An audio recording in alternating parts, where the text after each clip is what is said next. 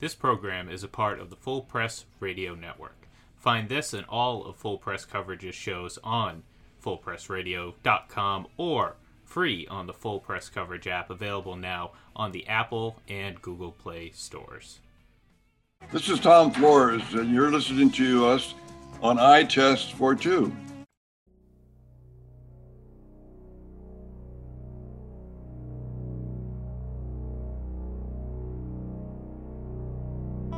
Well, this Friday, uh, April 22nd, is a day we should not forget. Now, first, of course, because it's day, an annual to begin in April 1970 to vote support for environmental protection. And I know that's a big deal where Ian and Ira live. That would be the Tampa Bay community because of how their Tampa Bay Bucks protect Rams. Uh, Ira, aren't they 0 3 against the Rams since Tom Brady took over?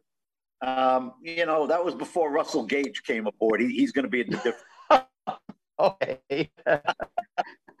okay, so apparently you're not in support of Earth Day, but anyway, you have been for Tampa. Thanks for doing your part. But on a more somber note, guys, and, and I mean more somber, it's an important day for the NFL and Americans everywhere because April 22nd marks the 18th anniversary. Boy, it just doesn't seem that long, but 18th anniversary of the death of former Cards defensive back Pat Tillman then serving with the U.S. Army Rangers in Afghanistan, he was killed by friendly fire in August. I'm sorry, in, in uh, 2004, in April 22nd, 2004. And I remember that, Ira, because it was two days before that year's draft in New York City. Draft was on April 24th, and I was in Madison Square Garden on that day, the 24th, when Commissioner, then Commissioner Paul Tagliabue, who's a friend of the show, was flanked by five Marines and stood in front of the Madison Square Garden crowd wearing a black Cardinals ribbon with Pat's name on it, as well as a Cardinals helmet pin with his number 40 attached. And he said, quote, Pat Tillman personified the best values in America and the National Football League. And what I remember about that was afterwards, there was a moment of silence, and then there were chants of USA, USA, USA by the crowd. And as I said, that was 18 years ago. And since then, of course, we learned how Pat was killed and how the family, as well as this country, was misled about his passing.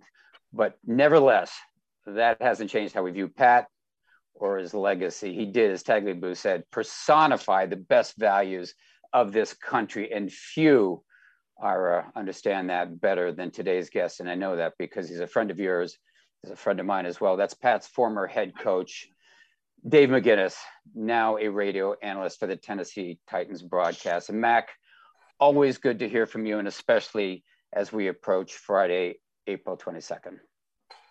Yeah, Clark, it's great being on with you and Ira. And absolutely, I mean that that uh, this time of year always brings up uh, that memory to me. And, and of course, you know, I, I would.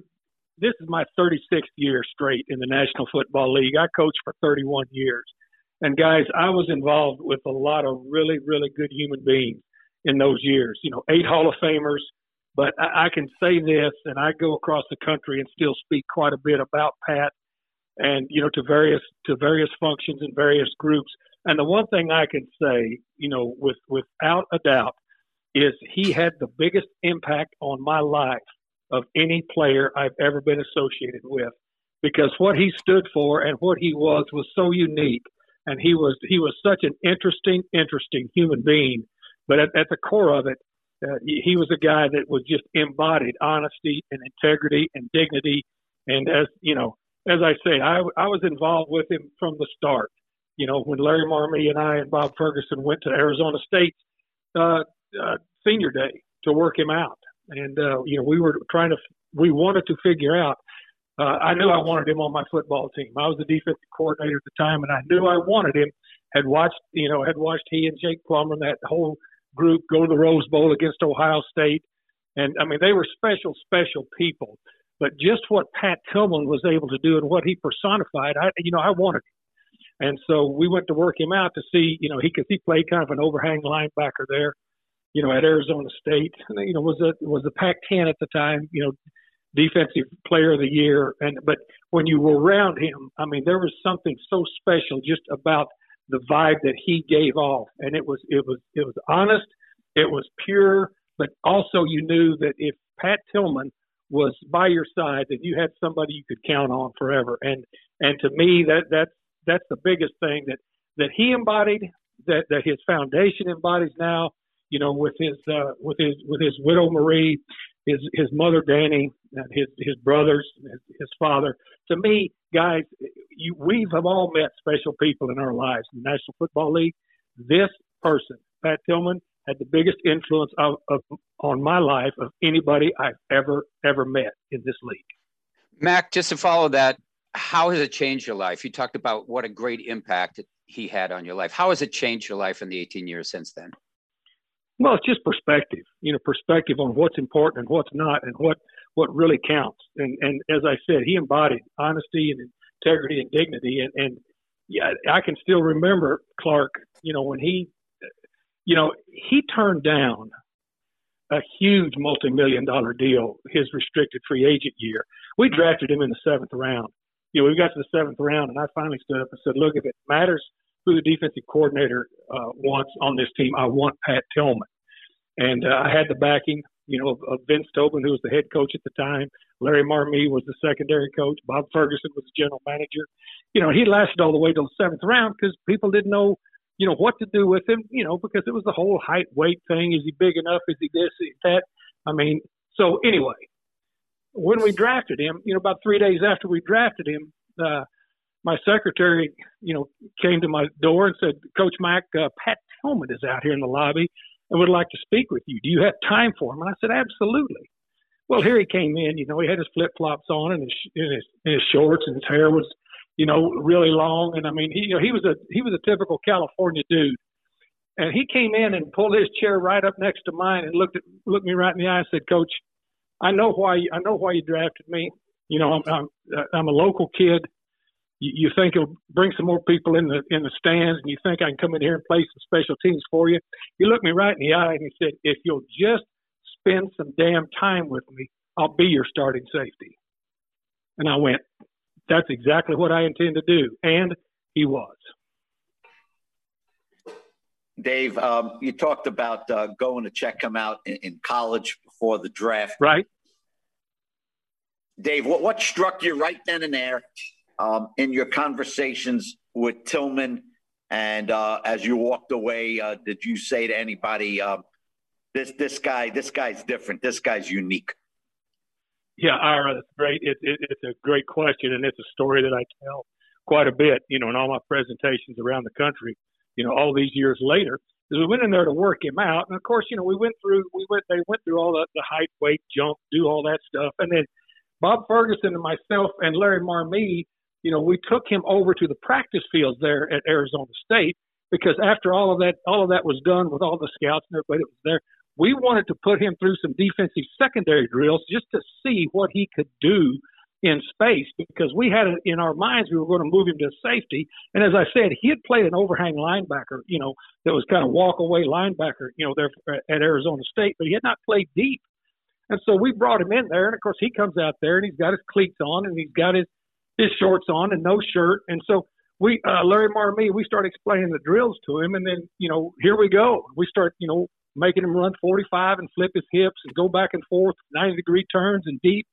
And he was raw at it because he had not done it. And we just wanted to do it, you know, 10 or 15 minutes just to kind of get an idea and look at him and see. And I can still see him, you know, going out there in that, you know, in that the, on the, that practice field diving for balls and, and turning and flipping and cussing himself when he didn't do it right. So finally I said, okay, that's enough. I've seen enough. He said, coach, that's not enough. He said, that's terrible. You know it and I know it. I want to do it some more. And I went, Pat, look, this is all we wanted. We want, no, he said, that was terrible. I want to do it again. And so, you know, 35 minutes later, we finally said, that's enough. And so, you know, when we got we got in our car to go back to the Cardinals facility, you know, Larry Marmie looked at me and went, "That's what we want." And I said, "Absolutely, that's what we want." And you know, he was just his his self awareness and his honesty. But look, his he was relentless. He was relentless, and guys, he was brilliant. I mean, the guy was brilliant. We, you know, the first meetings we had when we had the rookies in there, I mean, it was amazing. You know, I'm up there, I'm the defensive coordinator at the time, and I'm going through just the basics. You know, we had a big, big, thick, you know, playbook. We're going through it. And all of a sudden he raises his hand and he says, Coach, you know, you're talking about this formation here. He said, back here on page 12. And I went, Pat, we're on page two. Oh, I've seen all that already, Coach. And he was brilliant. He was brilliant. And then, as I said, you know, he he he never ever ever accepted any. I mean, I had to pull him out of practice early on, and I said, Pat, you cannot be lighting people up in practice. Coach, he said, it's the only way I know how to play. It's the only way. I said, Pat, we can't do it. You, you cannot do it. Okay, so we're gonna. I mean, guys, I'm just telling you, I, I got so many stories of Pat Tillman. When I finally write my book, he'll be about three chapters in it because this guy was was so different than anybody I've ever been around, and just what a great, great joy to be around. You know, we always set our cans up, those plastic garbage cans, to to, to have you know walkthroughs before practice, and he and I'd go out there early, would sit on the on the cans. We wouldn't even talk football. He would he would read some of the deepest stuff and he would ask me, Coach Mack, have you read this? What do you think about? I mean, guys, a Renaissance guy. Dave, um, when he was a rookie and, and, he started as a seventh round pick, um, and you guys made the playoffs, Dave, in '98. Um, he was an instant fan favorite. Dave, was that because he was um, he, he, had that local angle, or was it something about the way he played? Both, both, Ira. And, and I mean, you hit it on. Look, and when we when we started him, there was a point during the season, about five games in, as to where he had hit a wall. As far as he was trying to do too much, so I I brought him in my office and I said, "Hey, look, I'm gonna tell you what I'm gonna do. I'm gonna take you off of first and second down defense, and, and I'm gonna keep you on nickel. But we've got to refine some of the things you're doing. You're trying to do too much at once, and you're doing nothing. And so I said, I'm gonna take you off that starting unit, and I'm gonna put you at nickel. He looked me straight in the eye. He said, uh, I don't like it. I'm not going to sit here and tell you that's fine because it's not. But if you'll just give me a damn chance and tell me what else I need to do, I'll be back in your starting lineup. And he was. And guys, when he was on the field, when he stepped across those lines, I mean, it was everything. You talk about you talk about a, a spark engine for your football team, and it was all legit. And of course, yes, he he was a local favorite there. But quickly he caught on, you know, in the National Football League because opponents knew who he was. And, and when and then we started using him in a lot of different ways. You know, at the time, you know, we were still running a version of the 46 defense in a package, and Vince Tobin, you know, you know, we we had a package for him. I never forget we were playing the Saints with Pat, you know, being in the, that 46 package. We were going to save it till the second half, and he keeps standing there by me. He Said, "Coach, now now, now I said, Pat, I told you we're doing this in the third quarter. So they don't know how to block it. We're going to do the, I mean, it, it was relentless. And finally I said, yeah, just get in. Go ahead and go on in there. He goes in there and sacks the quarterback and makes about 12 tackles. And guys, this guy was special. I'm just telling you. We're speaking with former Arizona head coach Dave McGinnis on the eye test for two, and we're speaking to him about Pat Tillman on the eve of the 18th anniversary of Pat's passing this Friday. And Mac, um, I know how passionately you felt and feel about Pat Tillman, and, and I know how that's been over the years. But how difficult is this anniversary for you, and, and how do you market? I mean, is it is this a tougher time than than others during the year? Well, I mean, it just it, it comes up every year at this time, and then you know, I was in the I was in the draft room. We were getting ready for the draft when when Robbie Bohren, who is still the PR director here, the the Titans, came in yeah. and called Jeff Fisher out of the room and said, and then Fish called me and said, Mac, we need to see you out here. And I thought, you know, what the hell is going on? And so I walked out and they told me, you know, Pat's been killed in Afghanistan. And then the world started spinning pretty fast. I did every national news show there was, you know, for the next, you know, five or six days.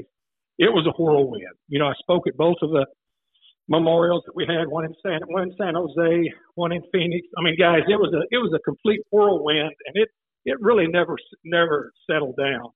And it, it that those times are just burned into my mind, and they you know it, it'll never leave me. And you know, guys, how about this? I just I get a photograph from John Fassel, Bones Fassel, who's the special teams coordinator now at Dallas. And of course, you know, he was with us all those years at the Rams. He's got he's got three daughters, and his oldest daughter. He sent me a picture this morning. His oldest daughter's named Lila, and they're down there in Dallas. He said, Coach Mack, it's Jersey Day here at Lila's school, and she's wearing Pat Tillman's jersey to school. That's I mean, cool. Well, I mean, it's just it's just real, guys. It's really real. And as I said, I've been involved with a lot of people in the National Football League, and I've I've had a really blessed life in this league. That guy, though, huge, huge mark on my life. Uh, uh Two part question, Mac. Um, yeah. What's the quality you, you, most admired in Pat? What's the quality you most admired? And and I've heard you talk about it before, but if you could uh, relate to us what you remember most about the last time you saw him. And I think that I think it was up in Seattle before a game. I don't know, but um, yeah, well, anyway, what you most admire in in Pat and and you remember about the last time you saw him? Just pure honesty, pure honesty. There was not a there was not a, a phony bone in his body and it was just it was just pure honesty. And yeah, it was up in Seattle. You know, he he had just come back from his first deployment over in Iraq, and and he and his uh, uh, brother Kevin and his uh, wife Marie they were live they were at Fort Lewis up there in Seattle, and I get a call. We're getting ready to go play the, the Seahawks up there. I just get a call out of the blue. It's hey, Coach Mac Pat. He said, I'm back from deployment. I'm in Fort Lewis. He said, I'd like to buy some tickets. You know, we got some friends coming up I'd like to buy five tickets from you if I could for the game. I said, What are you talking about? He said, No, coach, I'm here. I just want to come to the game. So if you can, if you can get me some tickets, I'd like to buy them. I said, Pat, what the hell? No. I said, so I said, let me call you back. So I went and talked to Bill Bidwell Sr. and I told him, he said, no way. So he's buying any ticket. So anyway, we we got him set up at the team hotel, you know, with his friends. Uh, set it. He was sitting up in the suite you know, with with Mr. Bidwell, and he wanted he wanted none of that. He really he just said he said, Coach Mack, I said, look, Pat, I'd love to have you speak to the team, and he said, Coach, it's not about me, it's about this team right now. I don't want to do that anyway. You know, finally did get him to come. Uh, he, he was up in my room for a long time. He and all his friends. You know, I had a suite up there and the night before the game, and he was he was up there for quite a while. He said, "Coach, what time do you get up in the morning?" I said, "Well, early." He said, "Well, there's a Starbucks right across the street. Let's go meet over here at the Starbucks. And I said, great. So he and I and Larry Marmie went over there. You know, we were talking. I asked him, what do you want to do? He said, coach, I, I, I signed up. I'm going to do my complete tour duty. And I want to come back and play for you. I said, well, I, I, I will say this, Pat. Regardless of what goes on here, wherever I am, you will have a place. And then, you know, we played the ball game and, and uh, Paul Jensen, who was the PR director for the Cardinals at the time, closed the locker room after the game just so Pat could come in there. His brother, his brother Kevin, didn't even want to come in. He said, "No, this is Pat's time." So he came in, and said goodbye to everybody, and then uh, you know before we let the media in, and then he came over and hugged me. He said, "Coach Mack, uh, you know, I appreciate this." He said, "I'm going to hold you to what you said," and I said, "I gave you my word, Pat." And then he hugged me. He said, "I love you, Coach Mack." I said, "I love you, Pat," and that's the last time I saw him. Dave, last question for me. Thanks for your time on this uh, difficult occasion. Um, Dave, the Pro Football Hall of Fame in Canton, it, it does have some items referring to Pat Tillman, and sure. fans can uh, see and make sure that he's never forgotten. Um, in uh, in the mind of Dave McGinnis, um, is that enough, Dave? Uh, does does Pat Tillman belong in the Pro Football Hall of Fame? Well, I mean, uh, you know, here here's the thing, and I, I can't speak. Let me just say this: knowing Pat, he would not want to be given anything. He would not want to be given anything. Clearly, does all of that belong in the Hall of Fame? Absolutely. As a as a player, you know, I mean, that's a that's a huge honor, and that that honors you know quite a career. I mean, you but as a as a human being and as a representative of what the National Football League is, and really as a great American, he he should be in every Hall of Fame there is, just because of who he was, what he did, and what he stands for. Mac, I, have mentioned it's been 18 years, and it has. Um, ask you the obvious question: What's Pat Tillman's legacy today? Because sometimes I worry that we've forgotten what he stood for and what he did, and we shouldn't. And I just wonder what you believe his legacy is today, 18 years later his legacy's still alive with the Pat Tillman Foundation there at Arizona State. It has done such a tremendous job of helping, you know, children of the of, of veterans of, of of, of the the Iraq War and the Afghanistan War. I mean, it is it's a marvelous, marvelous foundation. That's his that's his legacy. His legacy is, is, is clearly is always going to live on in that, and it's going to live on in us that really knew him. Because, as I said, I was you know I, I was at spoke at both you know memorial services, and you know, and some people spoke you know that that knew Pat a little bit, but those of us that really knew him, his legacy will never die. But that that foundation is going to be the lasting legacy. And as I said, Pat Tillman, you don't have to have to dig very deep with anybody that really knew him and get the same sense that you're hearing from me. Everything that you will ever hear talking to somebody that's close to Pat Tillman, it will come from the heart because that's how he related to everybody. Well, I'm, glad you mentioned the foundation because I, I was going to plug uh, Pat's Run, which is that you have the annual Pat's Run in Tempe, and um, I don't know if you're aware of it or not, but it's an annual 4.2 mile race and run in, in Tempe, and it's 4.2 because you were number 42 at the at Arizona State. And they do it every year, but they haven't done the past two years because of pandemic. So they've had virtual races sure. racing the past two years. But but it raises money for the Pat Tillman Foundation, and it, I, I Mac, I think I'm right in saying this. It's always a sellout, isn't it? Like thousands of people. like twenty thousand no, people done. And and and you were, I know you were very active and are still active because the the race is this Saturday, and I think it takes off at seven oh five in terms of the runners and and the walkers. But uh, it's a it's a great thing. It's a great thing. You know, absolutely. I mean, you know, and and, and you know, they, there's there's various you know starters every year. You know, Jake Plummer's done it, you know, done it uh, several times. It's always during the draft, so you know I've always been involved with the draft. But uh, let me just say this: that you know, when it was first started, I was on the I was on the initial board of the foundation, and w- when we had the idea to do this, you know, nobody we had no idea how it would be received. And the first time, I think there were five thousand runners. Now, guys, they the the foundation has to cap it because if they don't, then in the streets of Tempe because it, it's run, you know, around Tempe Town Lake and, and then it ends on the 42 yard line there at Sun Devil Stadium. If they don't cap it, they can't handle all the people. And, and, it, and as you said, there are satellite runs all across the world. You know, they're, they're still satellite. I mean, you, I can't tell you, you know, because I still try to do as much as I can with the military. How many military people now come up to me knowing and just saying, Coach, I just want you to know that you know, I, I, it, it's a great honor to meet somebody that knew Pat Tillman. Mac, last question. If Pat were alive today, what do you think he'd be doing? Well, whatever whatever it is, he would be doing it really good. You know, I mean, I did, it really, really whatever he chose to do, guys. I mean, as I said, he was a true Renaissance man.